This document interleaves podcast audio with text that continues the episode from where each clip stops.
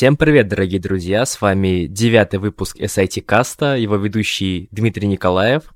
И сегодня у нас в гостях, продолжая хайкерскую тематику, представители трех DC-шек. Это Макс Док из Москвы. Привет. Привет. Ставлю себя сам. Меня зовут Кирилл. Привет. Э, также у нас в гостях есть Роман. Откуда ты? Всем привет, я Роман, я из Ульяновска. О, привет, Роман. Да-да-да, из какого Мы... города Кирилл остался загадкой до сих пор. Это Пермь. Во-во. Так, окей. Отлично. Познакомились, э, выяснили, кто откуда. Итак, ребят, у меня такой вопрос.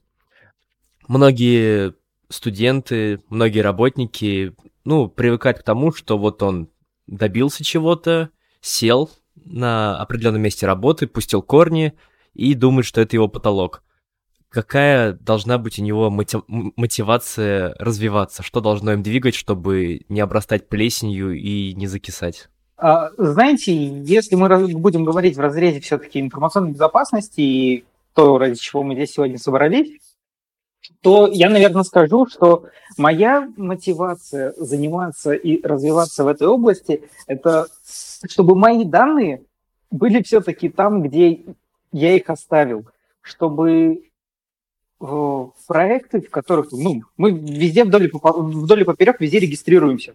Оставляем свои данные на миллиарде сайтов, в том числе логин, пароль, e-mail, там, я не знаю, все что угодно. Кто-то вообще один и тот же пароль использует на всех сервисах. Мы знаем таких людей, можете им говорить, что это не вы. Вот. А, и для меня все-таки мотивацией в данной ситуации является, чтобы данные, которые я где-то оставляю, были, оставлялись только там и не пополняли различные базы утечек и всего-всего-всего-всего, которые вот мы видим, если зайдем на HiveInfo, то увидим все эти утечки паролей, логинов, огромнейшие базы, которые всплывают ежедневно. Вот, как минимум хотя бы, чтобы их не пополнять.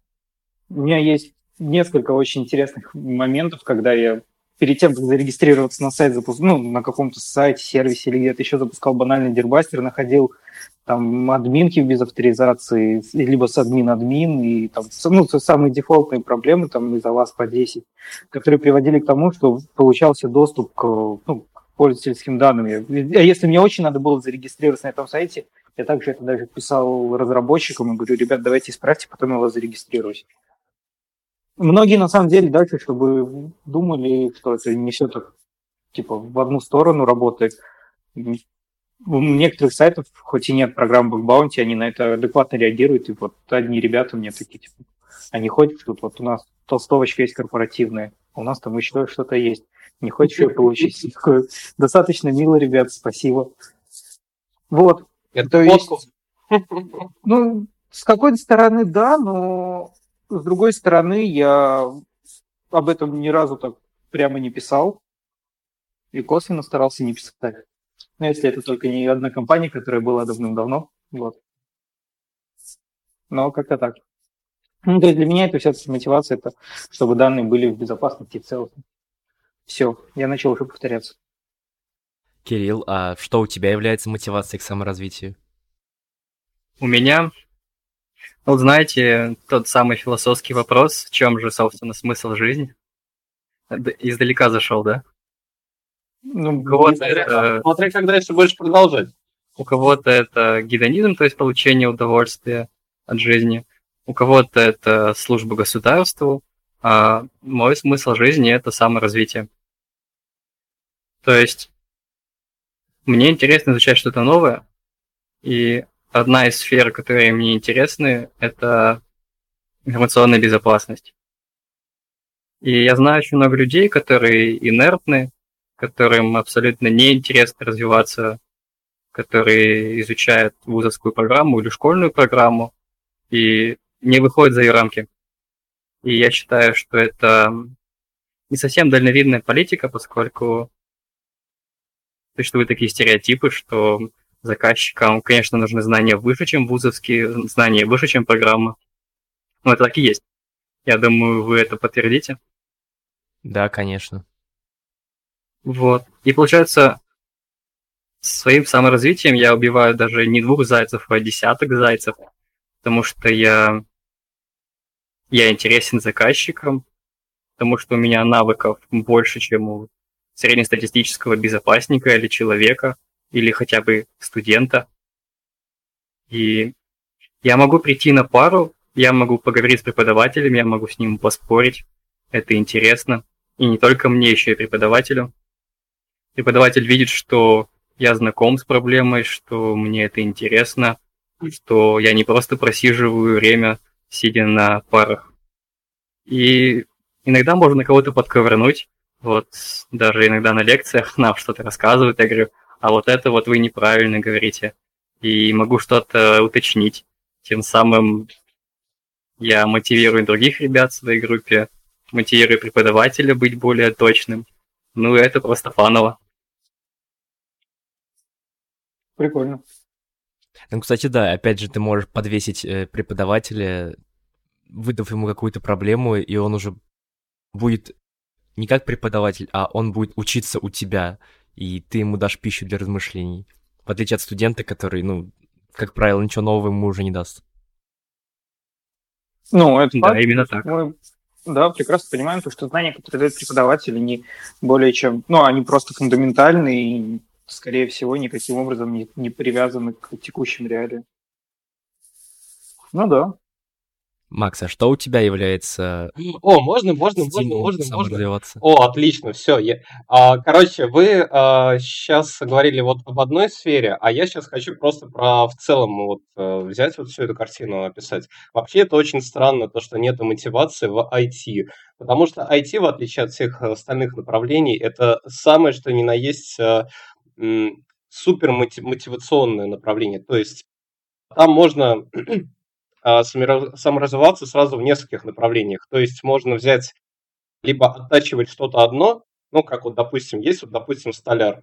Он, допустим, сегодня делает кривые там стулья, вот. А через 10 лет вообще там супер изумительный стул, который будут музей показывать. Вот. Но при этом он умеет делать только стулья. Это что-то делать одно. Также и в IT тоже можно вот а, заниматься каким-то определенным продуктом там или сферой, там вот именно такой подсферой IT. И вот прям, прям супер-супер себя заточить. Вот. Либо же де, а, сделаться универсалом, который будет постоянно изучать что-то новое. А IT это такая сфера, которая постоянно новая.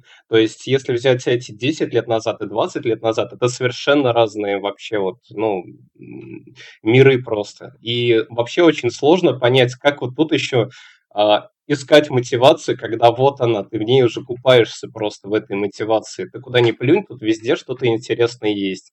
С другой стороны, может останавливать только то, что а, для некоторых вот этих вот направлений очень высокий порог хождения. Вот это может останавливать. То есть, э, э, там, допустим, отсутствие там необходимой документации или просто человека, который может разбираться в интересующейся как раз теме, а, вот это вот может, э, ну, сильно, так сказать, повлиять на развитие в целом в будущем. Вот. А так, не, у нас никогда не будет университетов по Ansible, например. То есть э, это, это, это сейчас это все настолько новое, все свежее, то есть вообще сложно об этом еще что-то говорить.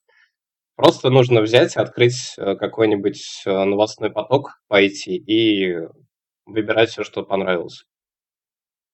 Ну, также не будем забывать, что Роскомнадзор заставил развиться в сфере информационной технологий большую часть страны, потому что если хочешь посмотреть какой-то новый сезон любимого сериала, будь любезен, настрой VPN. Ничего, ничего. Потом изучим, что такое IP2SEC, а потом еще изучим там всякие пир-ту-пиры и прочее, но ничего. Вспомним а, молодость, так сказать. через лишение заставляют развиваться и добиваться своего. Ну да. Вот. Государственная программа.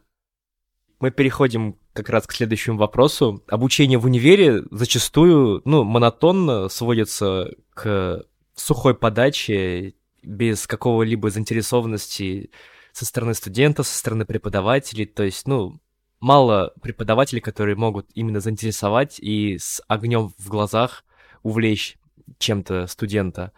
И считаете ли вы, что внедрение геймификации, внедрение каких-то игровых механик в обучение в учебную программу может э, спасти учебные заведения в России? Роман, начинай. А, на самом деле, если... Я считаю, первый на самом деле, я не любитель CTF. Вот. А, как такового, потому что это слишком выдуманные вещи, то есть прямо уж очень, а, которые к реальной жизни совсем никак не, ну, как сказать, подобного ничего нет такого в реальной жизни, что показывается в CTF, увы. Особенно в тех, которых я видел. Это, это прям на самом деле для меня боль, потому что о, там, разберу один кейс примерно с год назад столкнулся с, ну, поговорили с одним CTF-ником, они вот там делали свой CTF крутой, там ребята молодцы. Ну, например, одна задача. А, ну, один из тасков, который был там один из самых-самых главных, а, был уязвимый. Ну, там, рано или поздно ты находишь код, который нужно проанализировать, найти там уязвимость. И была такая штука, то, что в PHP вызывался систем, который качал э, файл с удаленного, ну, там, ссылку передавал, через вгет старой версии, которую попачили 10 лет назад. Ну, это то, что действительно сейчас э, нет в мире, и это нигде не используется, и вот Тут достаточно сложно сказать. Именно CTF нет, я бы не ввел это в обучающую программу, и в универы я бы не рекомендовал добавлять это. Ну, мое же мнение. Но именно игровая вся механика, где ты... Ну, обычная геймификация, которая есть там, у многих компаний ее реализовали, где-то там еще. То есть, ну, я за это. То есть именно геймификация, да. Там ачивки давать, раздавать, там, студентом за прохождение, сдал быстро, сдал первый, сдал последний, я не знаю, сдал не ходя на пары, да, это будет хорошо. А, там, я не знаю, автоматизировал, там, вместо того, чтобы решать, там, я не знаю, целый раздел своей контрольной, которая, не знаю, по дифурам, например, там, реализовал метод, который это делает. Вообще прям мега ачивка. Ну, сам реализовал, там, написал, я не знаю, разобрался в этом это очень много решит. Тут прям огромнейшее количество там, моментов обучения, потому что обучение в университете очень скучное. Вывел платину, увеличил стипендию. Типа того, да, я не знаю, заработал там, 800 Новый очков фильм. на... Да, да, типа того. вот, кстати, а что нет? Оно, во-первых, геймификация известно, что она увеличивает заинтересованность ну и также оно, ну, ну это совсем, да, CTF может являться частью геймификации, но не более. И то навряд ли.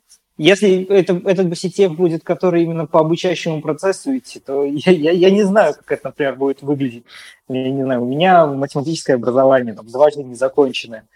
Uh, потому что я в первый раз просто ушел на первой неделе из университета, а во второй раз ушел там на третьем курсе, потому что ну, там, повздорили с преподавателями, а я такой, ну и ладно, в общем, хрен с вами, ушел работать. А, но я не представляю, на самом деле, какая была бы у меня геймификация, как у математика. Но давайте попытаемся просто представить, я не знаю. Я писал капчу, которая э, генерирует именно уравнения дифференциальные, решение которых является, ну, как бы, ответ капчи. Окей, но ну, как бы это, это не более чем забавно.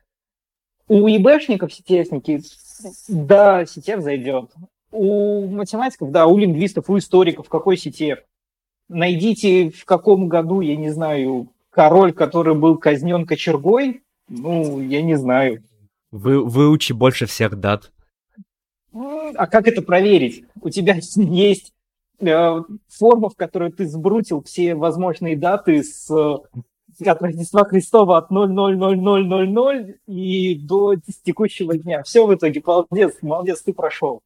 А потом ну, сказал, что, оказывается, там года из пяти цифр состоят, а не из четырех. Ты такой, блин. Ну, вот, ну то есть это такое, на мой взгляд. Здесь надо рассматривать, если смотрим ИБ, в ИБ, да, есть эти, в других областях нет. Но мы же говорим про все, давайте, пусть будет, ну, то есть, например, у нас в сообществе не только айтишники, не только ИБшники, есть математики, есть лингвисты, есть юрист, есть гуманитарий, которым просто интересна безопасность, которая окружает их. И как-то ограничивается, там, я не знаю, выделять элиту, которая проходит CTF и не проходит, это не круто. Пусть лучше везде будет геймификация.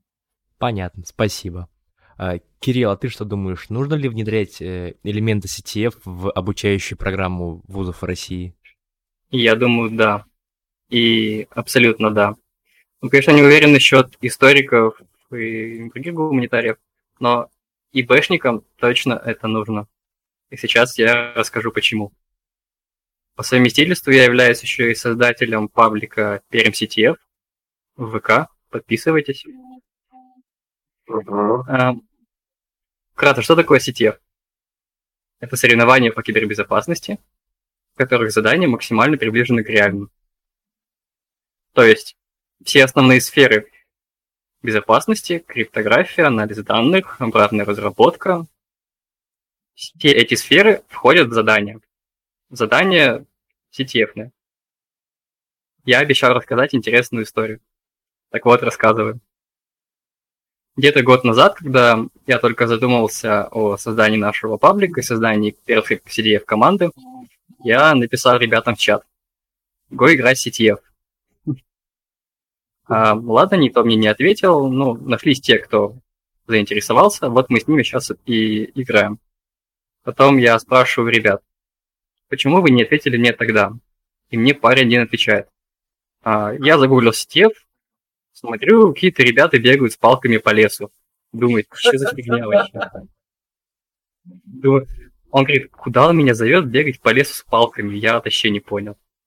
Его смутил лес или палки? Ну, его смутила вообще, видимо, активность бегать по лесу куда-то, туда-сюда. И потом я ему говорю, так это вообще не то. Потом я скинул ему, собственно, определение, которое рассказал вам сейчас. И он такой, а, я-то думал. Но вот такая интересная история. По поводу, почему нужно включать. А, я уже говорил об этом ранее. Все знания, которые есть у меня сейчас по ИБ, большую часть из них я получил в процессе игр CTF. Как это вообще работает? Вы получаете какое-то задание. Да, оно искусственное, я согласен. Да, но есть те базовые вещи, которые просто must know. Необходимо знать. Я получил какое-то задание, не имею вообще представления о том, что это, иду в Google. Допустим, это какой-нибудь там RSA. Мне дается NEC, компоненты, я иду гуглить, как это расшифровать. И такой бах, начинаю читать RSA, начинаю читать атаки, начинаю гуглить реализации. И... Прямо, прямо RSA читаешь? Ну, открываю Википедию. Там ввожу RSA. Что такое RSA? RSA — метод асимметричного шифрования. Ну вот я и представил, там, прочитал, сразу начал читать RSA. Да, текст, сразу читаю открытый текст. Да. И вот, получается, как это происходит? Ну, у нас криптография будет немного позже. Ну, как я это представляю? Вам дается теория, как, что это за алгоритм, как он работает. Ну и сухие применения по типу, вот есть маленькое число, возводишь его в степень другого числа, получил третье число. И студенты недоумевают, зачем это нужно и где это используется. А решая таск на криптуху, у тебя есть определенные числа, и тебе нужно решить это задание. В конечном итоге получить флаг. И ты гуглишь моменты, гуглишь алгоритмы, гуглишь методы атак, и в конце концов получаешь верное решение. Лучше всего знания усваиваются в процессе практики, а не в процессе слушания лекций. Ну, это естественно. И получается, мы развиваем и мышечную память, когда работаем за компьютером или программируем алгоритм. Мы развиваем наши а, абстрактное мышление, мы развиваем другие способы обрабатывания информации. И получается, мы идем по нескольким векторам нашего изучения, а не просто слушаем лекцию. Это в плане того, что необходимы практические задания. Но те же самые дифуры, да. Я вполне уверен, что существуют подобные задания на CTF. Вот я вот видел даже один райтап, то есть разбор задания, где подключаешься на сервак, и тебе выкидывается уравнение. Но сначала они линейные, алгебраические с одним неизвестным. Потом они квадратные. И по мере решения этих уравнений увеличивается сложность. И тебе это нужно все оптимизировать. И там парень нашел какую-то библиотеку на питоне, которая это все упрощает. И в итоге он сдал задание. И намайнил пару биткоинов параллельно. А, ну, возможно. Там задание немножко посложнее, чем квадратное уравнение. Поэтому, да, я считаю, что нужно включать геймификацию в обучение. Пусть это даже будет не CTF. Но мне понравилась идея с ачивками. Я даже придумал такую шутку. А, закрыл все сессии в универе на отлично, получил скин на диплом. Такой. И знаешь, такой с надписью, как в GTA Vice City. Я закрыл все сессии, все, что я получил, это долбанная обложка. Респект плюс. Да. Ну, понятно. Спасибо. Макс, врывайся. О, можно? О, можно? Я сейчас скину ссылку, ну, потом можете это добавить. А, нашел. Есть ачивки для студентов по аналогии с играми. Потом почитайте, там все уже есть. А, да, мне очень нравится сайт, с которого, ну, где располагается эта статья. Это первая ссылка. Ну-ну. А, короче, по поводу... Да-да-да, по, по поводу внедрения в обучающие программы, почему-то все начали рассматривать именно универы. Вот, я бы эти вот э, как раз подобные задания в виде CTF внедрял бы в школьную программу. Вот, там, на, допустим, на уроке информатики. Пообщавшись с несколькими CTF, у меня сложилось мнение, то, что ребята не понимают, с чем работают.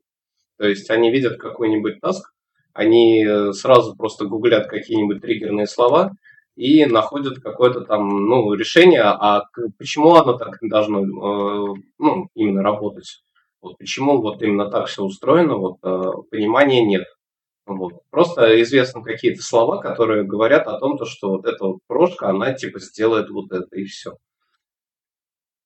И за этим я бы э, не такие сложные CTF, как сейчас, вот как раз, э, которые проводятся вот на вот, всяких мероприятиях, вот, а чуть попроще, там, но тоже вот как CTF был вводил именно в школьную программу, а в универе же все равно все вот эти азы разбираются, ну и, раз, и там заодно станет понятно, почему, зачем и как там все происходит.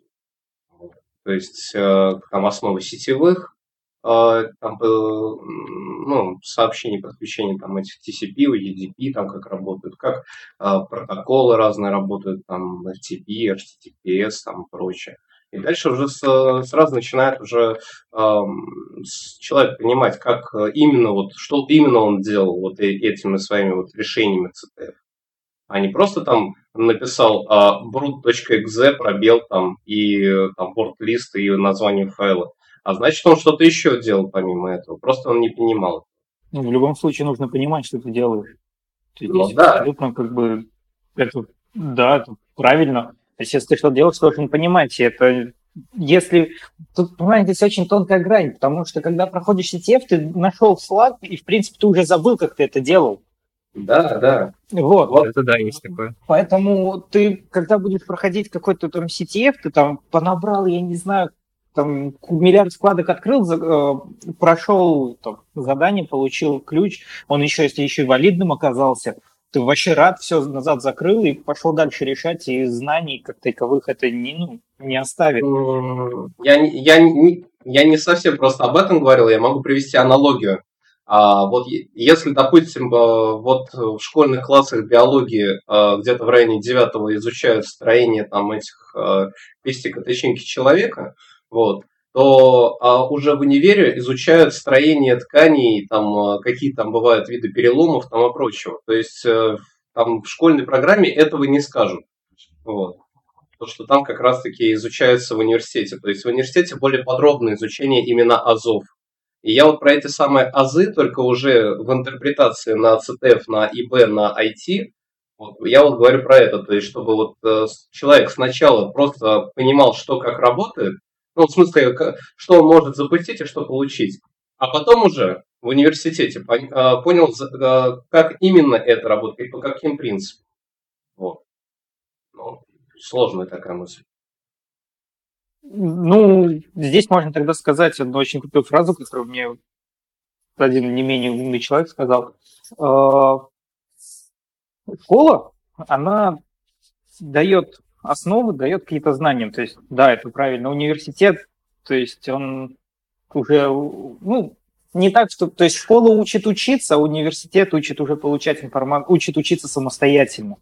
Вот, то есть здесь, да, но в школе мы знаем, э, я не знаю большого количества техников, школьников, которые знают, как это все работает, кроме того, что они открыли, я не знаю, в интернете, нашли какой-то райтап и по нему прошли. У них не хватает знаний, и подтягивать его нужно ну, совсем отдельно. Сложно сказать. Со школой, с университетом сложно сравнивать. В университетах все-таки, ну, современный eBay, даже современный CTF, это не то, с чем можно столкнуться в университете. И тебе это надо изучать по, я не знаю, миллиарду RSS, по миллиарду телеграм-каналов, читать кучу данных современных для того, чтобы ну, понять, что же тут в 2К19 сейчас происходит, и что вчера нашли какую-то, я не знаю, там, ЦВЕшку, которая там где-то что-то, и разобраться, как она работает, самое важное. Это, конечно, никто не даст. Может быть, я не знаю, лет через 20, я не знаю, разбор МС-17 010 войдет в школьный курс, вот, и Eternal Blue будут изучать э, историки такие, а вот знаете, был такой кейс, там, в 2К17, там, 16. И, и археологи. Вот, вот, вот. Дискеты такие откапывают, я не знаю. И такие, вот, о, ну да, здесь, но это совсем другое еще. Мы в какой-то уже переходим уровень, как это сказать? Уровень Б. Ладно, сойдет и такой. Я предлагаю двигаться к следующему вопросу. Он как раз про CTF. Для тех, кто еще не понял, CTF — это Capture the Flag, то есть соревнование двух или более команд по информационной безопасности. И я хотел как раз вас спросить, насколько вообще часто проводятся такие соревнования в России, насколько живо это направление в России и насколько много людей в нем участвует. Роман, начинай. А, я не участвую в CTF, не играю. Вот. Если есть какой-то CTF, то это Capture the Flag, когда ты реально захватываешь физический флаг у другой команды, тащишь его к себе. Такое, да, играю. Иногда даже играю на разных конференциях. У меня есть коллекция захваченных флагов из баров. Вот физически. Вот. Причем на следующий день я обязательно после этого пишу в бар, говорю, вот так и так, ваш флаг был захвачен так-то, хотите вернуть? Вот, ну, не так, чтобы работал на меня, но именно интересно, как бы, да, взять, стащить флаг, окей, да. Но, как понимаете, это совсем не то, о чем я могу с вами поговорить. То есть здесь я пропущу. Хорошо. А, Кирилл, у тебя есть опыт участия в CTF? Ты говорил, у тебя даже паблик есть на эту тему. А, да, есть даже паблик. В CTF я играю сколько? Где-то месяцев 8 или 9. Поэтому у меня есть небольшой опыт. Могу сказать так. Посмотреть, где проходят, где проходят ивенты, можно на сайте CTF Time. Это официальный ресурс, где публикуются даты проведения ивентов, и команды их проводят, рейтинг команд, топ команд, райтапы по всем ивентам. Очень удобно. Можно создать свою тиму, а, зарегать там своих участников. Очень интересно. И ивенты глобально. Так, что? Да я только хотел спросить, а это же мы все об одном говорим? Это бегаем в лесу и отбираем палки друг у друга, да? А, нет. Я бы с радостью, но так как у нас все-таки айтишная тематика, то я именно про соревнования по информационной безопасности. Окей, бегаем по лесу и сканим куркоды. Да, кстати, такое тоже возможно в категории Joy. Такое даже есть. Категория а, да. А, не знаю, как там в 2 Ну, категория Joy довольно часто встречается на CTF по типу с фоткой кота или с фоткой всей тимой. И пришли нам в телегу или в твиттер. Такая элемент вариативности. Так вот, соревнования проводятся буквально 2-3 штуки в неделю. Это глобально. В России соревнования проводятся не так часто, примерно 1-2 в месяц, насколько мне известно. Но я довольно редко играю в российские CTF. Зачастую я играю в глобальные, потому что там уровень выше, и статус выше, и очков больше дают на CTF тайме. То есть CTF можно проходить удаленно, не обязательно присутствовать на каком-то, ну, каком-то, в каком-то лесу, да, в каком-то ангаре, гараже. Можно присутствовать в лесу, сидя на полянке. А, ну да, зачастую ивенты проводятся на платформах онлайн. Самый известный это CTFD или Tiny CTF. Есть у Facebook своя платформа, Facebook CTF. Она такая киберпанковая, довольно красивая. Да, существуют онлайновые ивенты, офлайновые ивенты. Онлайн-ивенты обычно это квалификации. А когда проходишь квалификации, финал уже играется очно. Ну, по типу RusCTF недавнего. Квалификации проходили онлайн, и топ-команд, они прошли в финал. И финал проис... Э, проходил в ЕКБ, в Ельцин-центре. И финал прошли, по-моему, топ-30 команд. Это напоминает э, турниры по киберспорту, когда отборочные в онлайне, а потом всех свозят на финал, на какую-то арену, и они там уже очно, да, играют. Ну да, это довольно удобно, не нужно сильно тратиться на организацию команд, типа зачем, если они могут набрать 100 поинтов и никуда не пройти. Ну да. Спасибо. Макс, а ты что скажешь про CTF в России? А, А, я не могу ничего умного сказать про CTF, потому что ни разу в них не участвовал, но а, ирония заключается в том, что я их делал, если это можно назвать, конечно, CTF-ами. Вот. Просто так получилось. У меня уже четыре сделанных, скорее даже квеста, а не CTF. Вот. Тоже с элементами там а, побегай, найди там какого-нибудь чувака, там сфоткай что-нибудь или еще. Вот. И в основном люди очень даже довольны. Но это совершенно нормально, потому что первый хакатон, который мы устраивали с Самара IT комьюнити, э, я тоже, получается, участвовал в организации раньше, чем принимал участие в самом хакатоне. Так что у тебя еще все впереди. Не надо. Пожалуйста. Это так много времени и нервов занимает. И да, переходим дальше. Вы такие ребята активные, вам все интересно, вы стараетесь саморазвиваться, у вас глаза горят, вы помимо э, своей какой-то деятельности еще видите паблики, вписываетесь во всякие движухи, подкасты пишете, устраиваете разные CTF, но зачастую студенты довольно инертные, им не нужно ничего, кроме вот какого-то их минимума, желательно, чтобы их на работе особо не тыкали. Вот он делает свой пол задач и счастлив. Как вы считаете, насколько велик процент э, инертных студентов, или это только вокруг меня все такие активные, горящие? У меня ощущение, что просто они хотят перевернуть этот мир, но не знают пока еще как. Роман. Все студенты инертны, не только ИБ специальность.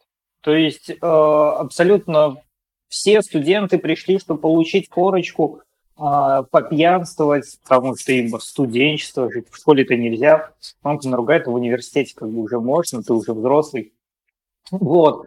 Э, поэтому в общей своей массе, конечно, знаете, студенты, да, инертные, да, им ничего не интересно. Они пришли, у них есть цель получить корочку, они ее, может быть, выполнят и, может быть, получат.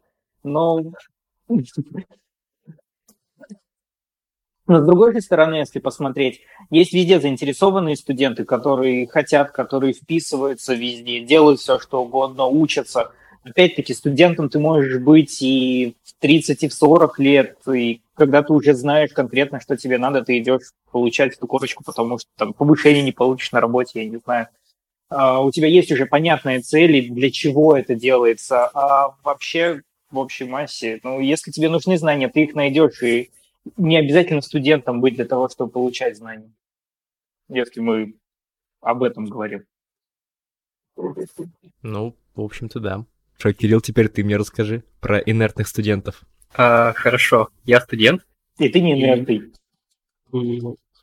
Я не скажу, что я не инертный. Конечно, бывают моменты прокрастинации, когда ничего не хочется делать, когда просто смотришь что-то и не понимаешь зачем, и просто не можешь пошевелиться. Ну, типа анимешки? такое бывает. Нет, аниме я не смотрю, к сожалению или к счастью. А, вот, что было интересно услышать, это классификацию студентов от романа. Студенты, они приходят и пьют пиво, да? Я по себе говорю. Заветную корочку. А, а, а, а не пьют. Я, я, я только по себе говорю и по, тех, по тем, кого я видел. Я в университете, например, заведовал там, научной работой целого, ну, тогда это назывался еще факультет, факультет кибернетики, поэтому студенты приходят, были те, которые приходили выпить, были те, которые приходили за знаниями, были те, которые, чтобы прийти, просто прийти поспать, потому что пили вчера, были те, которые приходили за знаниями, потому что, ну, там, мама сказала, потому что военкомат. нужно. Другие, конечно, это отдельные. Ну, да, что-то типа такого. То есть здесь, конечно, студентов очень много. Общую классификацию, ну, я могу э, написать там вечером с классификацией студентов от романа, более подробную, с комментариями и скинуть, если интересно. Ну, это было бы интересно, потому что я не могу себя причислить к этому кругу, который приходит, чтобы выпить, или приходит, чтобы отоспаться. Но для меня это как-то чуждо. Это круто. Ты молодец. Я увижу тебя обязательно руку пожму. Потому что вот ты как раз выбиваешься из этой общей массы, которая оказывается, ну, которая приходит выпить и поспать. Конечно, я сплю на лекциях иногда. Оба. И мы не безгрешны. Но это была лекция по документоведению, ну, сами понимаете. Глаз, глаза закрыты, а рука пишет документы. А, расскажу немного историю пара по документоведению была не по документоведению. А была она в основном про криптоалгоритмы.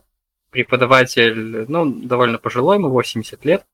И он сам понимает, что вам это, вам эти документы вообще не нужны, потому что вы безопасники, вам нужно знать криптоалгоритмы, вам нужно понимать, как это все работает. И я очень уважаю этого человека за то, что он а, понимает, что нам нужно. Он человек довольно пожилой, как я уже сказал, и у него есть опыт. Ну, скажу немного о себе. Я человек довольно легкий на подъем. Я могу вбиться, не, не вбиться, как называется? Вписаться?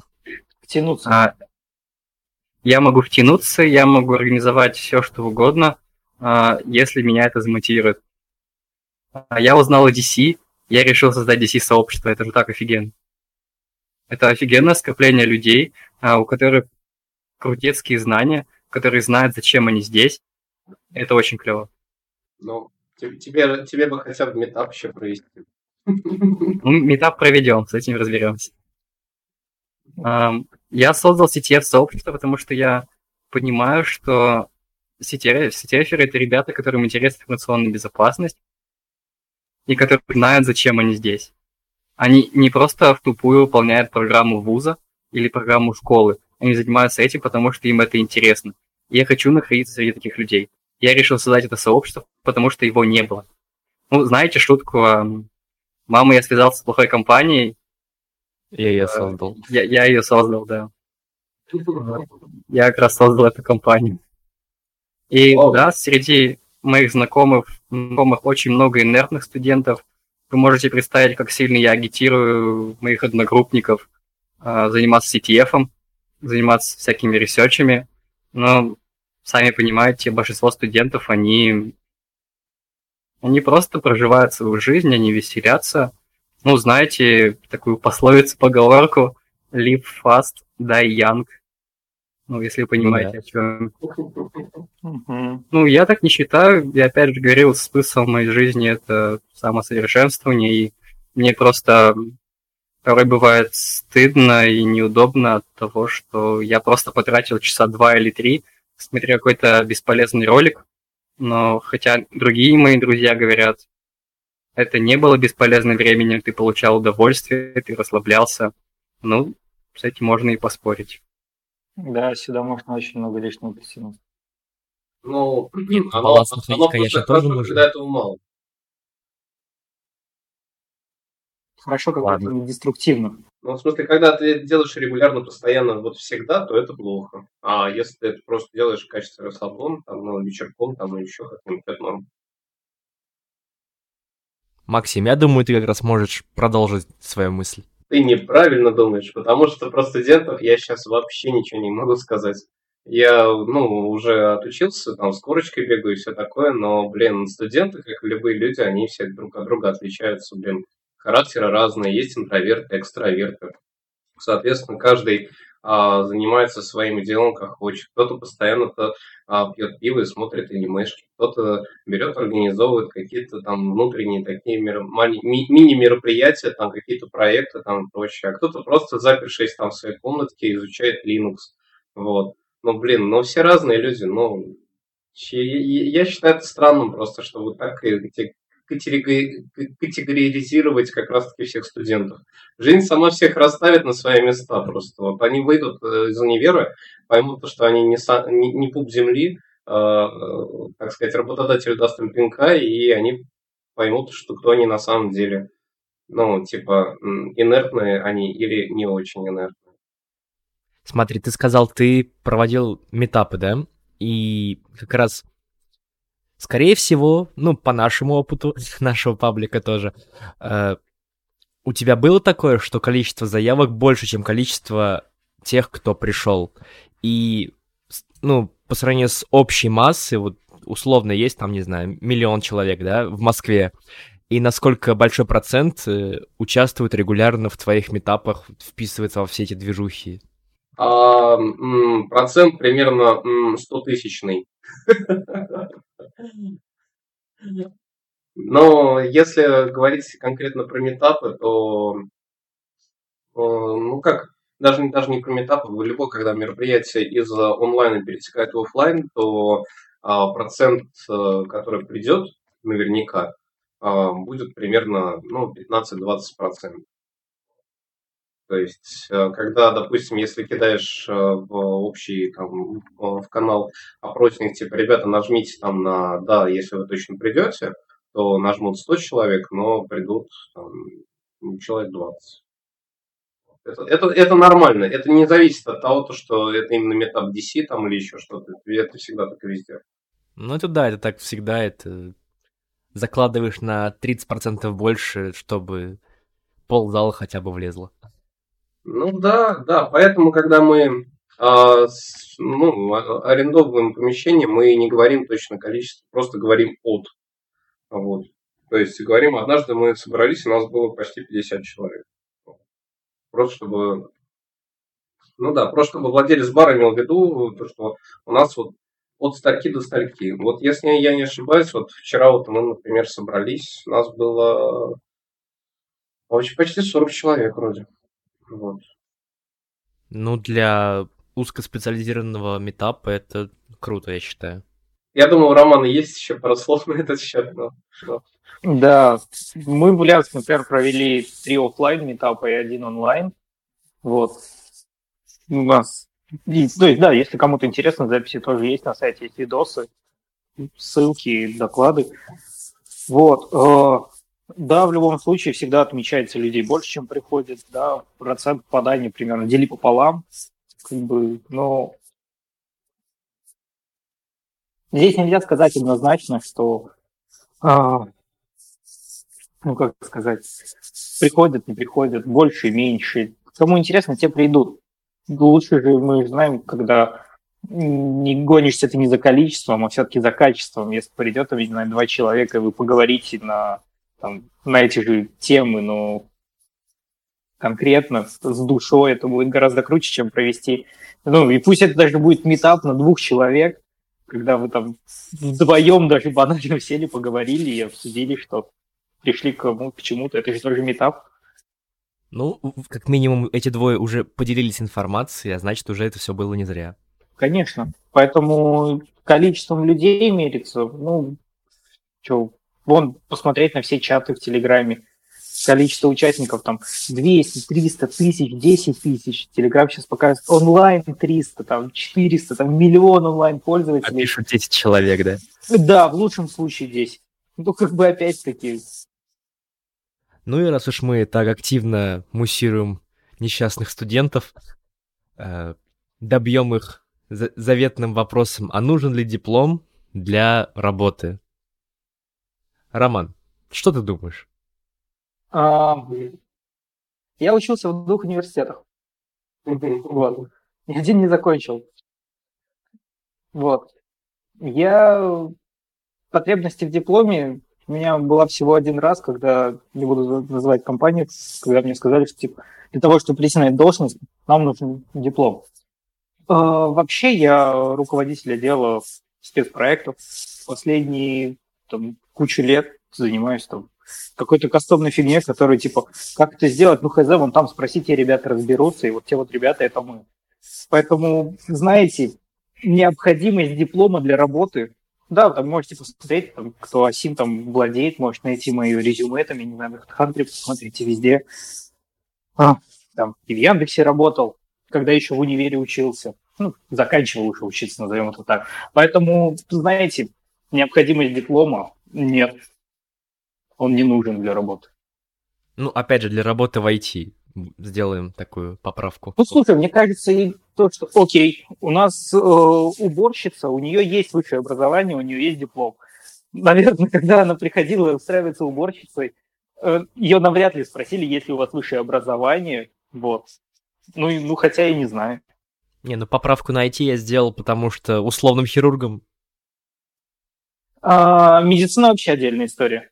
Там да. диплом, там тоже, знаете ли, как бы, ну окей, да, согласен, человеческий организм давным-давно не менялся, но если IT, то да, пойти не надо.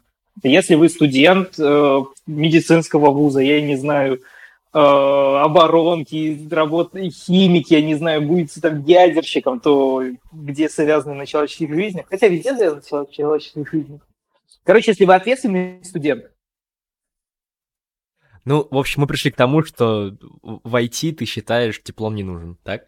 А, знания, потому что не актуальные. Актуальные знания ты получишь, вот, почитав в интернете, что пишешь. Это все. Угу. Кирилл, а как студент, ты что думаешь, нужен ли тебе будет диплом в дальнейшем для работы? А, сейчас отвечу на этот вопрос. Просто вспомнил такую вещь.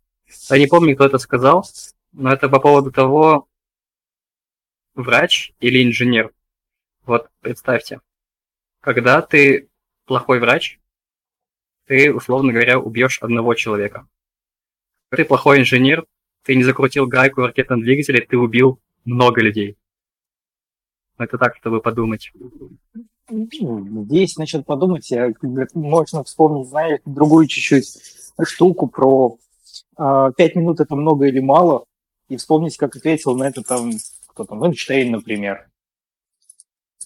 Ну, это все... Это, это, был Эйнштейн. Да, типа того, вот, но э, это все относительно. Все ну, относительно. Да. Поэтому здесь сказать то, что категорично нужен, нет, так нельзя.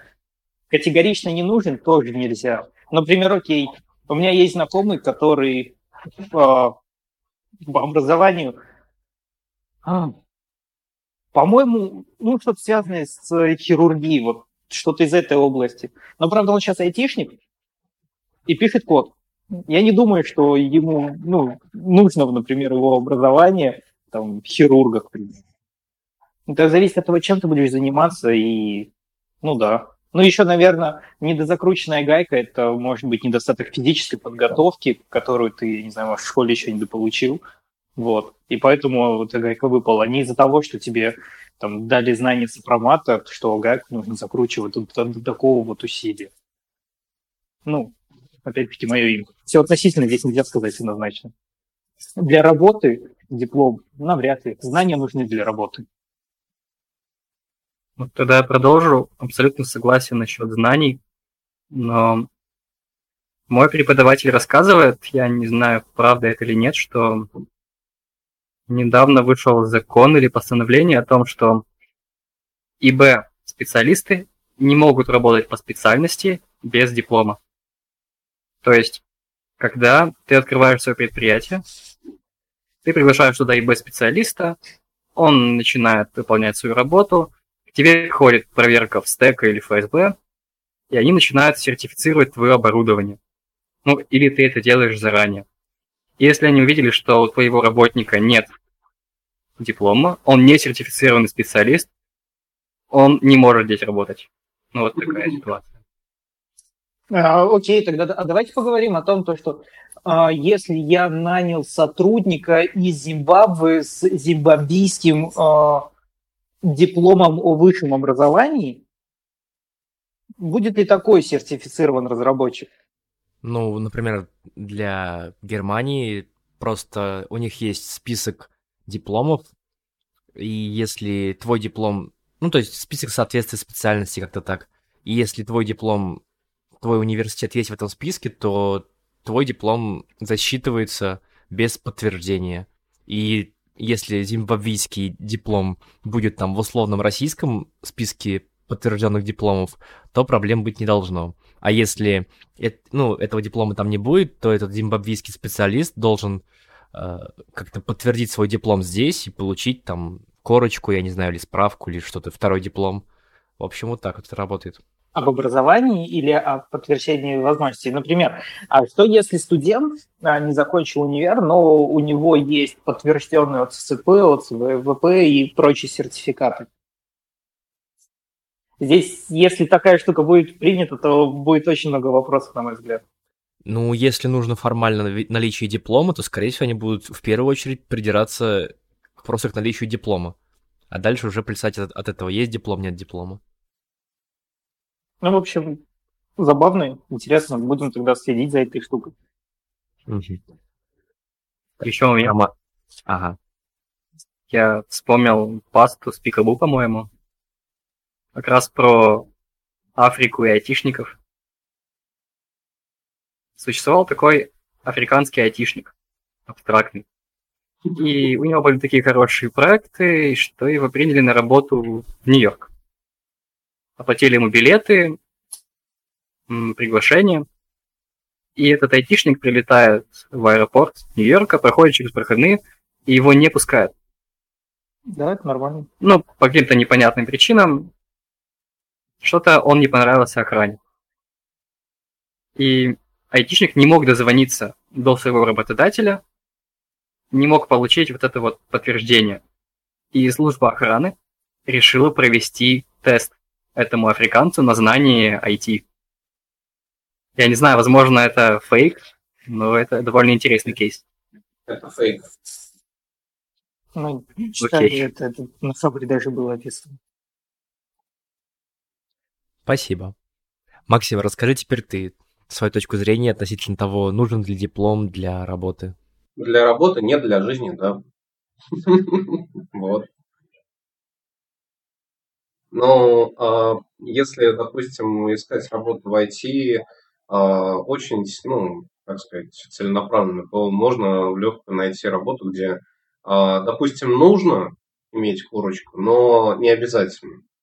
Ну, в смысле, они там, фирма обычно, если видят, что человек, ну, шарит, ну, шарит в IT, и то, что, которое нужно, они могут закрыть глаза на это дело. Вот. А с другой стороны, если, допустим, человек не учился в университете совсем, ну, достаточное время, там, больше двух лет, то э, я не знаю, как это работает, но это очень сильно его меняет. То есть у него э, совершенно другие ценности и другое, другая манера общения даже у такого человека. И она, не, не, на мой взгляд, не такая хорошая, как э, у человека, который ну, ну, заканчивал универ. То есть сразу есть такое ощущение, что ты общаешься с более приятным, более образованным человеком. и неважно, где он именно заканчивал, на какую специальность. Просто это вот какой-то такой отпечаток вот именно высшего образования. Изуродован интеллектом. Ну, со своей колокольни я скажу, что диплом, да, на старте он, может быть, и не нужен, ну, в IT. Но, например, ты хочешь потом дальше идти по карьерной лестнице, то в некоторых компаниях зачастую, чтобы встать на управляющую должность, у тебя должна быть вышка. Или если ты хочешь э, завести трактор и уехать за границу, то там порой могут спросить э, диплом, ну, то есть будет два специалиста, да, с дипломом, без диплома, с одинаковыми скиллами. И там они, скорее всего, возьмут с дипломом. Ну, просто вот потому что. А на старте, ну, наверное, знания, да, важнее. Ну, не знаю, быть я на месте студента, который думал, думает, что ну, нафиг эту учебу, эм, я бы устроился фирму Кроме, потому что э, там можно устроиться без вышки на, на, на высокой должности управленца. Я сюда тоже попал после того, когда у меня опыта уже на данный момент, там лет 6, по-моему. Ну, опять-таки, начинал я далеко не таким. Ну, как бы ок. Это зависит от, от э, все-таки еще от знаний. Вот. Ну, да. Поэтому знания здесь и диплом это разные вещи. Ну, короче, а, точного ответа на этот вопрос э, нет быть не может, потому что как и студенты, так и работодатели, они все разные. И у всех ну, разные потребности. Хорошо. А, у нас сегодня целый выпуск фигурирует ИБ, ИБ, ИБ, ну, то есть э, инженер по безопасности.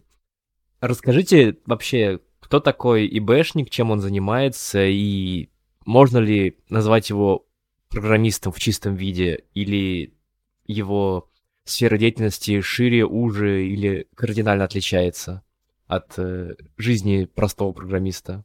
Роман? Это разные люди. Каждый должен заниматься то, чем он умеет. А, да, конечно, были раньше администраторы, были администраторы, я не знаю, развор... там, сервер, администраторы серверов, назову как чтобы понятно. Были администраторы, которые отвечали за процессы доставки кода.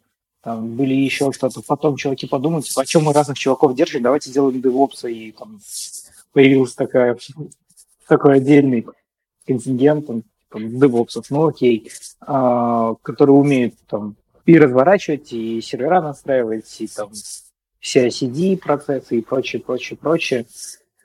А, тут, ладно, это зашло безопасник программистом может стать, программист безопасником тоже может стать. Зависит от знаний. Все и от того, что хочет делать. Нельзя сказать, что безопасник это программист, а программист это безопасник. Это разные люди, это разные должности, это разный уровень знаний. Все. Спасибо. Кирилл, ты, ты что думаешь? Я думаю так, что Естественно, безопасники, программисты – это разные люди, разные обязанности, разные профессии. Мне лично кажется, что ну, имхо, программистам быть скучно. Будучи безопасником, ты еще очень важно разделять. То ли ты занимаешься кибербезопасностью, то ли ты занимаешься бумажной безопасностью, но это следующий вопрос. Это охранник пятерочки. Да, вот так либо ты охранник, да, либо ты охранник пятерочки. Да, либо ты настраиваешь IP-камеры, либо ты настраиваешь системы контроля доступа. Очень много. Либо ты ФСОшник. Ну, раз вопрос поставлен так, безопасник это программист, то, наверное, мы подразумеваем кибербезопасность. Да. Если мы говорим о кибербезопасности, то Лично мне интереснее искать дыры, искать уязвимости, и всегда интереснее ломать вещи, чем их создавать. Но мне лично так кажется. Тогда получается, что ты киберопаснее. Вот, да, как раз хотел сделать оговорочку, что это противозаконно ломать чужие вещи без права на это. Ломайте тестовые вещи, ломайте свои тестовые стенды, изучайте лаборатории, которые сами поднимаете.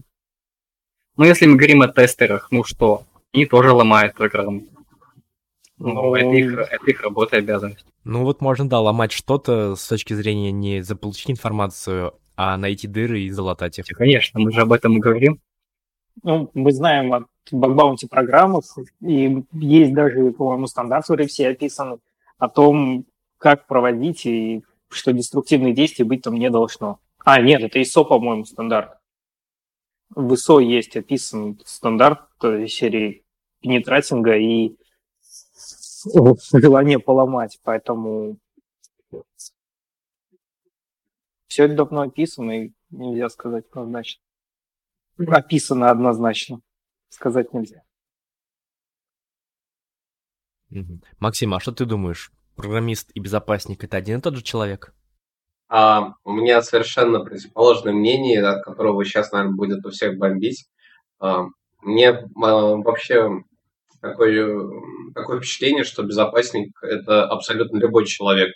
А, вот ты выходишь из дома, закрыл дверь на, на ключ, вот, ты, ты позаботился о безопасности, ты уже в какой-то степени безопасник. Вот. Но это если совсем банально. А если по поводу программирования, то а, можно рассматривать программистов как программистов и программистов. А, то есть все люди, которые просто пишут код обработала, э, это опасники. А те люди, которые знают, что такое чистый код, например, и а, как э, правильно он должен работать э, в апстриме, чтобы при этом он не стал причиной каких-нибудь больших проблем. Вот. Это для меня это тоже в своем роде именно тоже кибербезопасность. Вот. То есть, если, допустим, э, человек написал какой-нибудь очень прикольную тулзу, который будет пользоваться там сотни тысяч людей, а у этой прикольной тулзы там SQL-инъекцию можно сделать, а и там можно взять и э, какое-нибудь переполнение буфера устроить, то это уже, ну... ну... Ты что, WordPress рекламируешь? Но-но-но. Я бы еще про JavaScript тогда бы сказал. Вот. Ну, я же говорил, что сейчас это бомбить будет.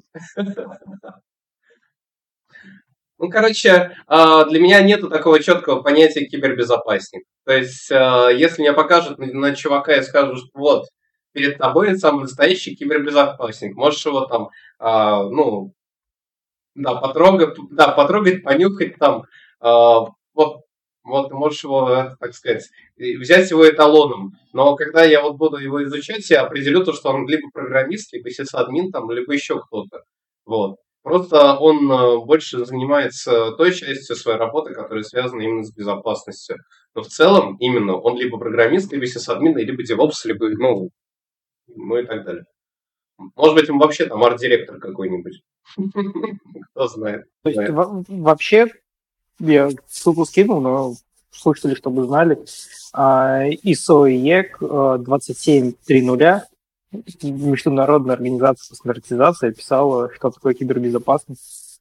Ого. Вот. Ну, это больше к менеджменту относится, но все область там можно. В ISO есть описано. Ну, как бы мы ну, нельзя сказать то, что там все безо... кто такой безопасник. Ну, мы можем сказать что-то вернее, но мы не сможем это, ну, сказать однозначно, потому что я не знаю, я начинал читать этот стандарт, как понимаете, не закончил. Поэтому просто почитать. Существует более десятка стандартов серии 27.3.0, которые можно найти здесь. Спасибо. В одном из ответов прозвучал такой термин, как бумажная безопасность. Кирилл, расскажи, что это, зачем это и, и куда его? Я так ожидал, что мы не будем нарушать очередь и будет первым роман. Но нет ну, проблем. Но ты просто про это заикнулся, я думаю, ты и продолжишь. Да, это довольно животрепещущая для меня тема, потому что я обучаюсь как раз-таки на этом направлении. Но я узнал об этом уже задолго до того, как поступил. Поэтому можно понять, почему я играю CTF и прокачиваю практические навыки.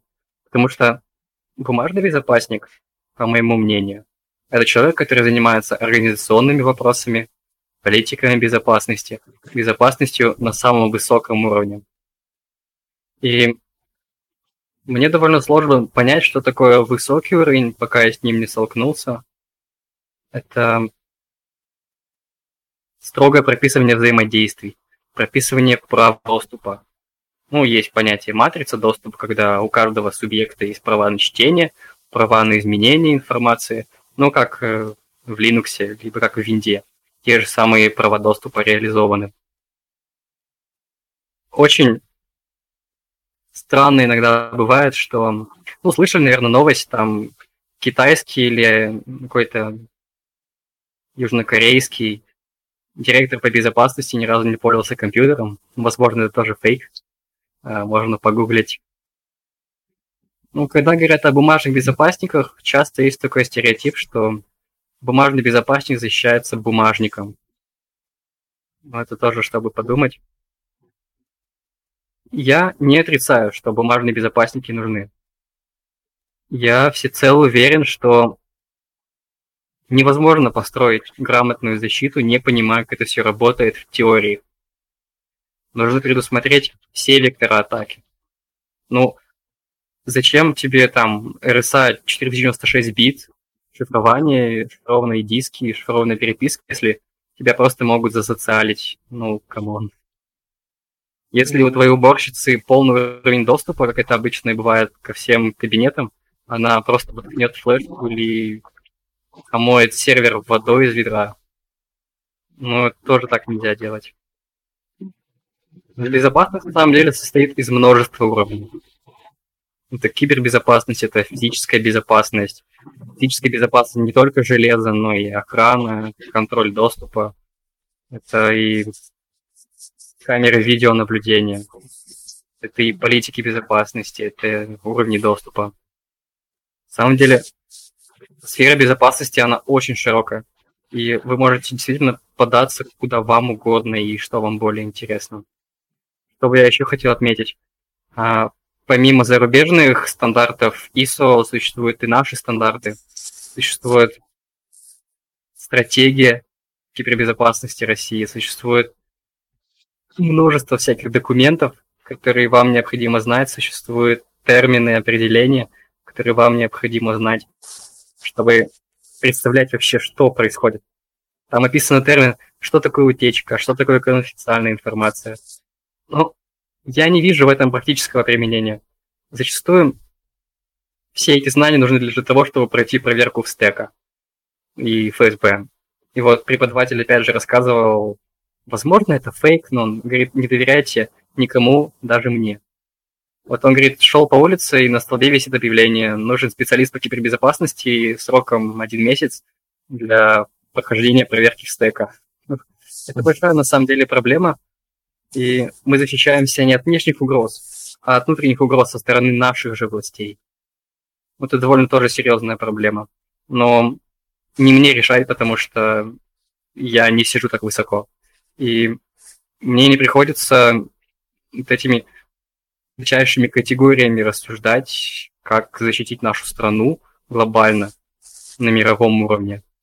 И я как обычный кибербезопасник, я рассуждаю терминами ну, цель, препятствие, угроза. И это только для одного объекта. Примерно так. А у меня есть что добавить. Прошу. Роман, добавляй. Ну, смотрите, бумаг... правильно было сказано то, что это тоже очень нужная безопасность. Я же добавлю то, что бумажная безопасность – это все-таки безопасность, которая действительно строится на основе стандартов, как было сказано, там стековский, ФСБшный, ГОСТовский, как было у нас, как есть у нас, и сложный документ, и их соблюдение. А, без бумажной безопасности, вот, например, возьмем у нас компании.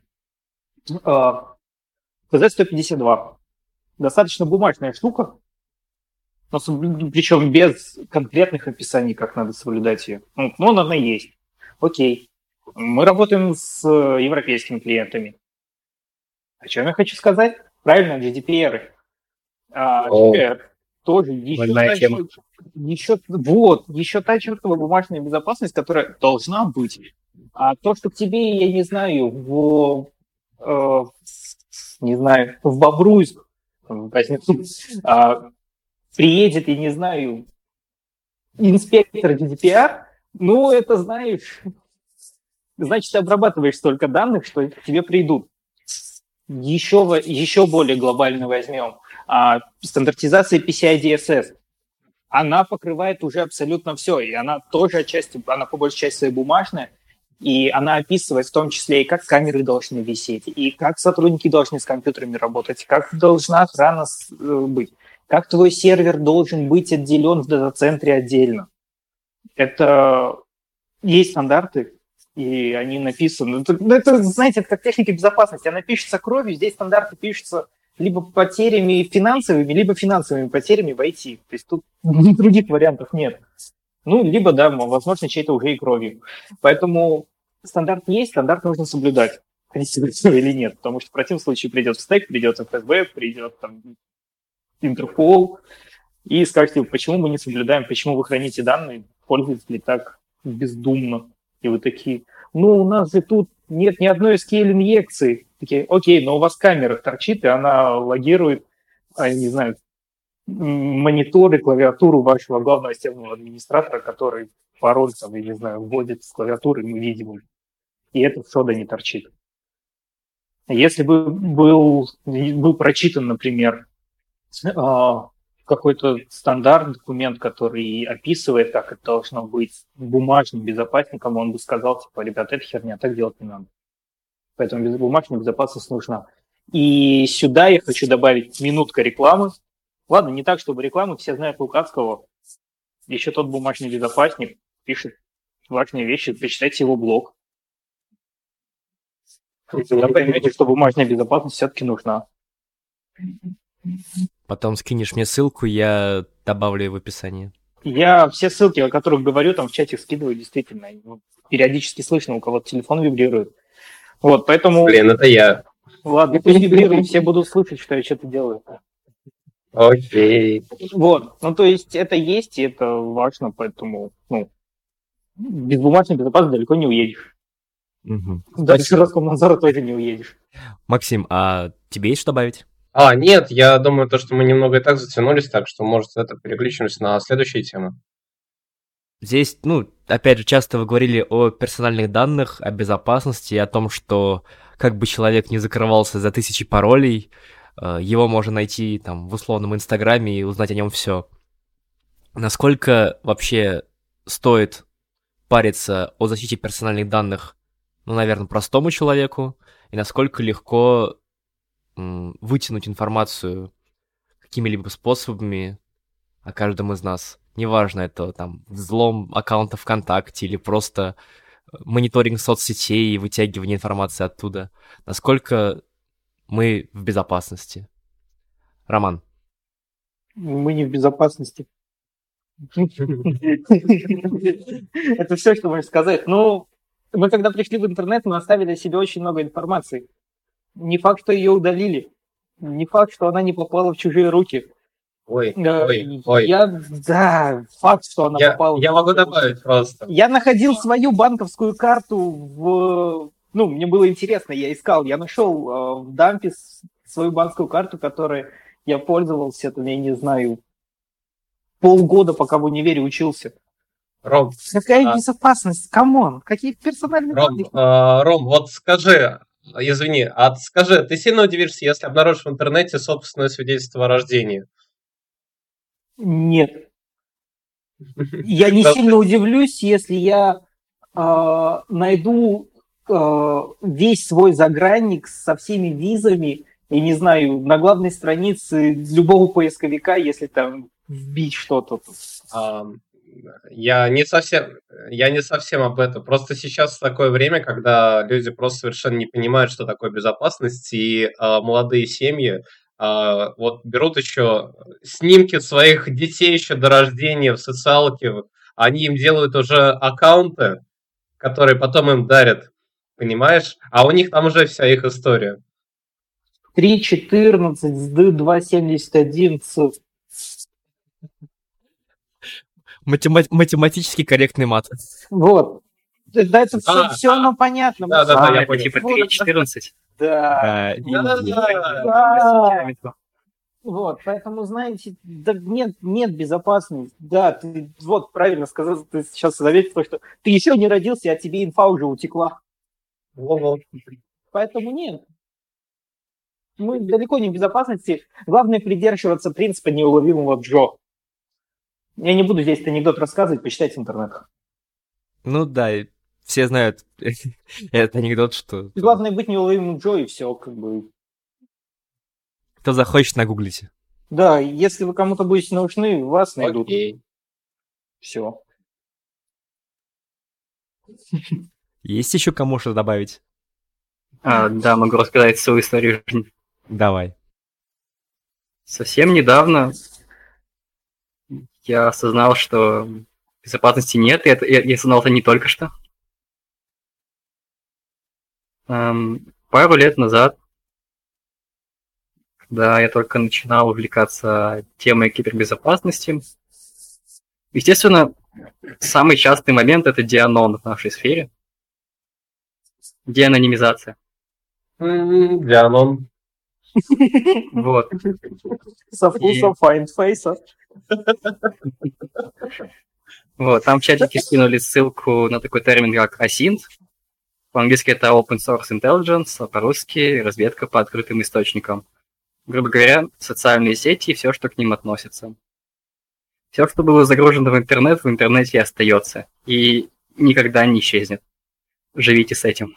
Нет, тут, тут ты немного не прав, но все-таки ладно, продолжай. Как только я об этом узнал сам и узнал, сколько всего интересного можно нарыть, я бездумно начал удалять все соцсети, удалять все фотографии, удалять все посты, удалять все лайки, удалять все, все, все удаляй. Да, um, в надежде, что GDPR тебя спасет. Да, в надежде, что это нигде не сохранилось, никто это не парсил, никто это не сохранял на дата-центры. Как же я был наивен. Да. И кэш Гугла, конечно же, тебя не заметил. Кто? Кэш Гугла. А, кэш Гугла не заметил, да, кэш Яндекса не заметил. Вот. Я тут, кстати... Такие тут, блин, но ведь в GDPR написано, что если я удаляю аккаунт, я должен, его должны удалить. Да! Это знаете, когда в браузере ставишь галочку do not track, не отслеживайте, пожалуйста. А, и, и, сразу к себе, и сразу к себе как можно больше внимания так сразу. А что это он там скрывает? А, вот, еще такой момент. А, аргумент. Зачем мне заниматься безопасностью, если мне нечего скрывать? Ну окей, присылай свой паспорт. Присылай свой паспорт, я посмотрю. Я же могу прийти к тебе домой и посмотреть твой паспорт. Я же могу прийти к тебе домой и разбить палатку. Я же могу прийти к тебе домой, пользоваться Wi-Fi и совершать незаконные покупки с твоего Wi-Fi. Почему нет? А зачем прийти домой? без мем. Не надо приходить домой. Можно даже не приходить. под окнами, сделай, сделай направленную Wi-Fi антенну под Не приходи домой, сиди под окнами. Ну вот, просто и Эдвард Сноуден выражался по этому поводу. Можете найти оригинал цитаты, но я сейчас попробую перефразировать. Он говорил примерно так. Аргументируя незнание безопасности тем, что вам нечего скрывать, то же самое, что вам безразлична свобода слова лишь потому, что вам нечего сказать. Ну, это стоит осмысления.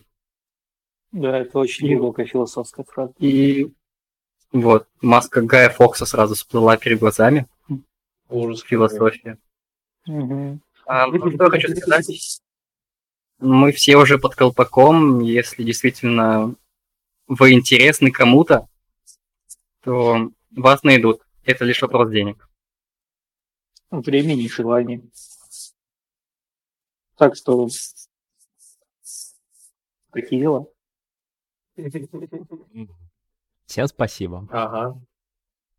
И пошел вырывать камеру из крышки ноутбука. Я же говорю, надо шлейф Максим. прям разбирать ноут и вытаскивать шлейф. К чертям его оттуда выдирать. Ну все, как ты завещал, я уже приготовил, да, плоскогубцы, вот сейчас буду вырывать. Нет, да, разбирать полностью убрать. Да, туда же убирать микрофон и динамики, потому что они могут быть микрофоном. И, и что у нас там еще? А, мы в прошлый раз, э, в прошлый раз я рассказывал, что как с помощью жесткого диска можно записать э, разговор. Вот. И мы садимся в помещение, в котором нет мусора на полу, окон нет, вообще ничего нет. Вообще это избушка. Ты сказал дока или окон нет? Окон. А. Есть такая вещь, как лазерный микрофон, и по вибрации окон можно распознать, кто говорит, что говорит. Именно поэтому я сказал, окон нет, и мусора на полу нет. А причем мусор, я что-то не понял. А, есть исследования, как ребята сняли с видео без лазерного микрофона с вибрацией пакетика чипсов э, речь из окна. Вау. Да. Вот это вот офигеть. Пошел убираться в комнате. Я, я вот только никак не могу представить, как можно вот эту гистограмму перевести в речь. Ну, типа, ты знаешь уровень шума, но ты же не знаешь, какой он именно. Я постараюсь найти эту. Ну, видимо, как-то там сокращается на константу. Эта константа подбирается, когда никто не говорит в комнате. Не, я понимаю, я Почему просто... Ты же... Да, опять же. Лазерный микрофон, кстати, тоже снимает вибрацию. И со штору снимает тоже вибрацию. Здесь все просто пакетик чипсов, а не шторы, и не окно вибрирует. Все ссылки, которые сегодня будут скинуты мне, я добавлю в описании, и также вы сможете ознакомиться с информацией и, возможно, подслушать через два окна, что о вас думает ваш сосед, когда вы занимаете его место. О, не, вот здесь вот аккуратнее, потому что это негласное получение информации. Ой, да. За, заодно, кстати, можешь прикрепить парочку стикеров? Я их буквально на днях нарисовал. Вот. А, прикрепи еще, пожалуйста, статьи Уголовного кодекса. И сразу УКРФ.ру. И ваше фото сразу, потому что мы вас найдем. Короче, вопрос, насколько я помню, изначально состоял в следующем. Стоит ли защищать свою информацию? А, вот, если там, допустим, все можно взломать. Я думаю, что стоит хотя бы просто потому, что а, не, а, не соглашусь а, с Куривом в том, то, что информация всегда остается. Это вот главный бич интернета сейчас. Вся информация сейчас жутко просто с бешеной скоростью удаляется. Она исчезает из интернета. То, что можно было найти буквально год назад, там каких-нибудь э, файлообменниках или еще что-то, найти сейчас уже абсолютно нереально. А, это причем неважно, каким, а, какой пояс по а, нетсталкингу вообще есть. Вот, то есть есть, например, вот э, YouTube. У него э, есть такая система э, на всякий случай от Гугла. И там можно отметить человека, которому отправятся все вот эти сообщения, все медиа, там вот в личном письме, там, вот, если э, активность аккаунта будет, ну, заморожена, там не, не будет ничего происходить примерно полгода. Вот. А просто сколько годноты в Ютубе, вот, если полгода не будет э, э, человек, выложивший эту годноту, э, активничать, то вся эта годнота просто удаляется. Сама собой, просто так, все, ее нет.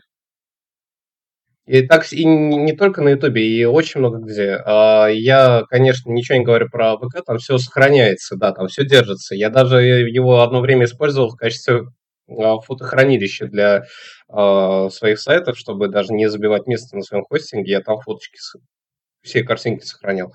Вот. Но я говорю про те ресурсы, где сохраняются именно такие очень важные материалы. Кажется, я немного не о том, да? Нет, все, все по делу, спасибо. Сюда же можно добавить то, что опять-таки возьмем. Будем просто новости обсуждать. А, на Reddit недавно всплыла штука, что чувак такой говорит, я хочу потестить Epic Game Store, как они соблюдают GDPR. Кто читал эту новость? Не я. Нет? Нет. А, он такой заказал выгрузку данных, которые хранят. То есть, согласно GDPR, ты можешь заказать выгрузку данных, которые ну, обрабатывает сервис тебе. А, ответом было, на удивление, очень интересное письмо. Сорян, чувак, мы твои данные отправили на другому чуваку, на другой e-mail. Бле. А, я слышу. Вот. Ну.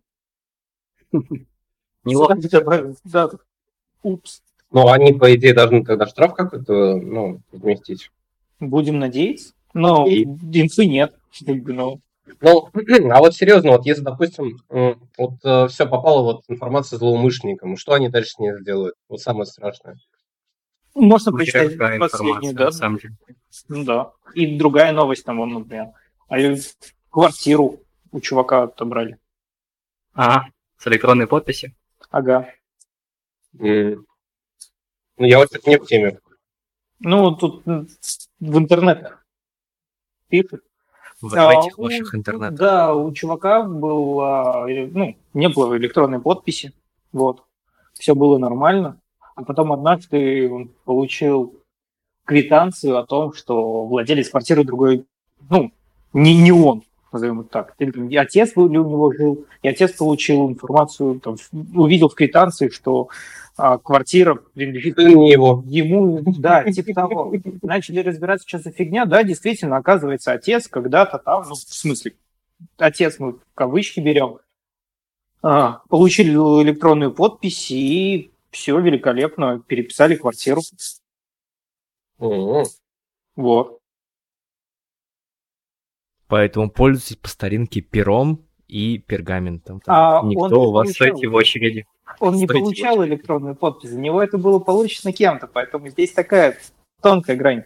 С этими данными можно сделать все, что угодно. Наличие паспорта, который ты, не знаю, оставил, ну, абстрактный ты оставил в каком-нибудь сервисе микрозаймов, они отсканировали все и положили в Google Drive, потому что удобно, а потом его проиндексировал Яндекс, потому что Яндекс смог, то, ну, как бы, что, копия паспорта цветная, там, черно-белая, хватит для того, чтобы получить кредит. У меня знакомая одна получила себе потом судебное разбирательство из-за того, что на ее имя брался кредит в каком-то Мухосранске, и она сама живет вообще в Калининграде, и, и родилась там, но вот кредит был взят в Мухосранске, и типа вот, она теперь должник. Ужас. Судится. Поэтому если нашли какую-то инфу, всегда можно найти, что с ней сделать.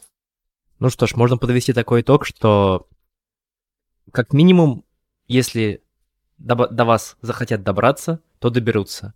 И со своей стороны вы можете сделать следующее. Не фотографировать авиабилеты. Не фотографировать документы на детей. Не фотографировать документы на квартиру и не выкладывать все это в интернет. Кому надо, те за вас порадуются. А Лайк... кредитные карты в Твиттер тоже не выкладывать? Нет, конечно, ты что. Пойди удали. Мне кажется, То что есть... самое главное это не выкладывать вообще, не делать сетевую личность своему ребенку.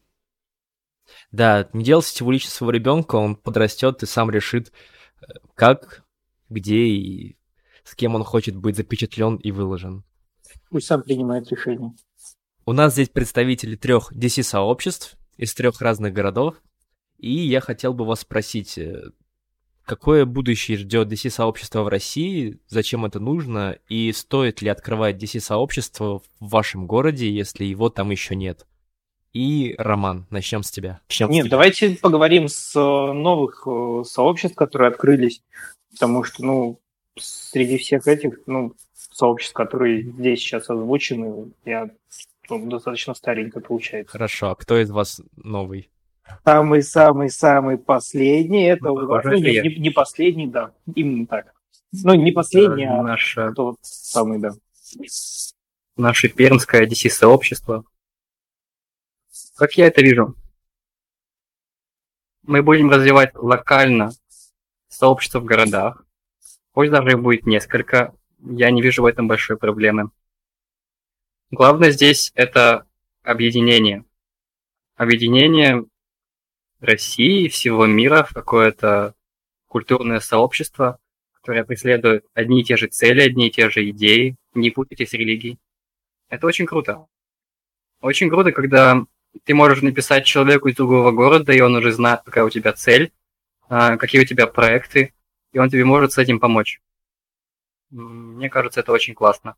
И как я вижу будущее DC, это все будет развиваться. Буквально в течение месяца создалось два DC-сообщества, и это только те, о которых мы знаем. Возможно, существуют какие-то андердоги, о которых мы не знаем, но которые развиваются в тени. Тени, имею в виду, не в криминальном секторе, а мы о них не знаем. И вот как-то так. Спасибо. Максим, я так понимаю, по старости твою DC второе в этом смысле? Моему DC, а, ну, где-то год. Вот. Может быть, год с лишним, а может быть, еще нету года, но, ну, как-то так. Короче, а, вообще, э, чтобы очень-очень конструктивно ответить на эти вопросы, нужно закончить сначала одну историю. Вот. Я пока про эту историю ничего рассказать не, не могу, но она на уровне Игры престолов. Вот. Она касается практически всех DC в России СНГ. Вот. И все, кто уже присутствует в DC, они уже понимают, о чем именно я говорю. Вот. Но пока эта история у нас еще не закончилась, мы, ну, я буду, по крайней мере, об этом молчать. Вот. Посмотрим просто, как э, история покажет. Поэтому будущее пока не ясно. Неожиданно, да? Вот и поговорили, впрочем, да. Внезапно. Ну, а что могу сказать? Ну, вообще, в целом, вот если брать конкретные DC, а не DC в России, вот, все, то у каждого DC особый путь, как бы, он всегда у всех свой. То есть, если, допустим, а, собираются ребята, которые просто готовы пить, они будут постоянно пить. Вот. Если есть ребята, которые постоянно готовы слушать доклады, они будут постоянно слушать доклады. Есть Что, ребята, которые любят... А, главная аналогия ты не уловил. Значит, если есть э, ребята, которые тащатся по CTF, то у них будет постоянно CTF. То есть, мне кажется, то, что у каждого DC будет свой особый шарм, вот, и а, возможно, он будет очень резко отличаться от DC, который будет находиться буквально в соседней области. Роман. А, Роман. Мне вообще мало что можно сказать. Мы ведем блог на сайте, там даже написано, как мы образовались. Вот. Ну, что сказать. У нас была тут стачка, локальная конференция. Те, кто в Поволжье плюс-минус слышали. Сделал я там секцию информационной безопасности, посмотрел, что люди пришли, они забили, и только типа, а что, ребят, давайте пиво собираться иногда и пить. Но по большей части обсуждать все-таки доклады, делать всякие ресерчи и прочие, прочие, прочие вещи. Люди такие, о, да, давай, прикольно. И так мы начали собираться. Я сейчас дальше скажу. Первая запись блог у нас датирована 15 апреля 2017 года, то есть мы не такие там мастодоны какие-то, а два там, года, по-моему, с половиной. Может, меньше. меньше. Ну, короче, как-то так, меньше, два года. Вот, но мы там собрали уже, делимся знаниями, рассказываем, ездим, ездим в другие места, на другие конференции. В Казань ездили, в Москву ездим, в Питер ездим. Всякие вещи рассказываем. Нас немного на самом деле. То есть нельзя сказать, что куча-куча людей, да, людей немного. Но мы делаем прикольные вещи, сами больше от этого фанимся и понимаем, что, возможно, эти знания, которые мы кому-то рассказали, они помогут. И все. Вот. У нас примерно такой путь. И на этом наш выпуск подходит к концу. Спасибо Роману, Кириллу и Максу, что рассказали нам про информационную безопасность. Немного осветили тему DC разных городов и рассказали нам про персональные данные. Также огромное спасибо нашим патронам, Александру, Артему, Артему, Дмитрию, Андрею, Евгению, Евгению, Евгению, Геннадию, Илье, Михаилу, Наталье, Никите, Николаю, Павлу, Сергею, Тагиру, Валерию, Юлии, Владиславу и Ивану за то, что мы купили э, хороший, дорогой микрофон. Надеюсь, это слышно. Спасибо вам. Также подписывайтесь на наш паблик Самарайте Комьюнити. Читайте ребят из DC. Ссылки на них будут в описании к подкасту. Спасибо, что пришли, что записались. Был рад с вами пообщаться. Спасибо. Все. Спасибо тебе. Спасибо всем.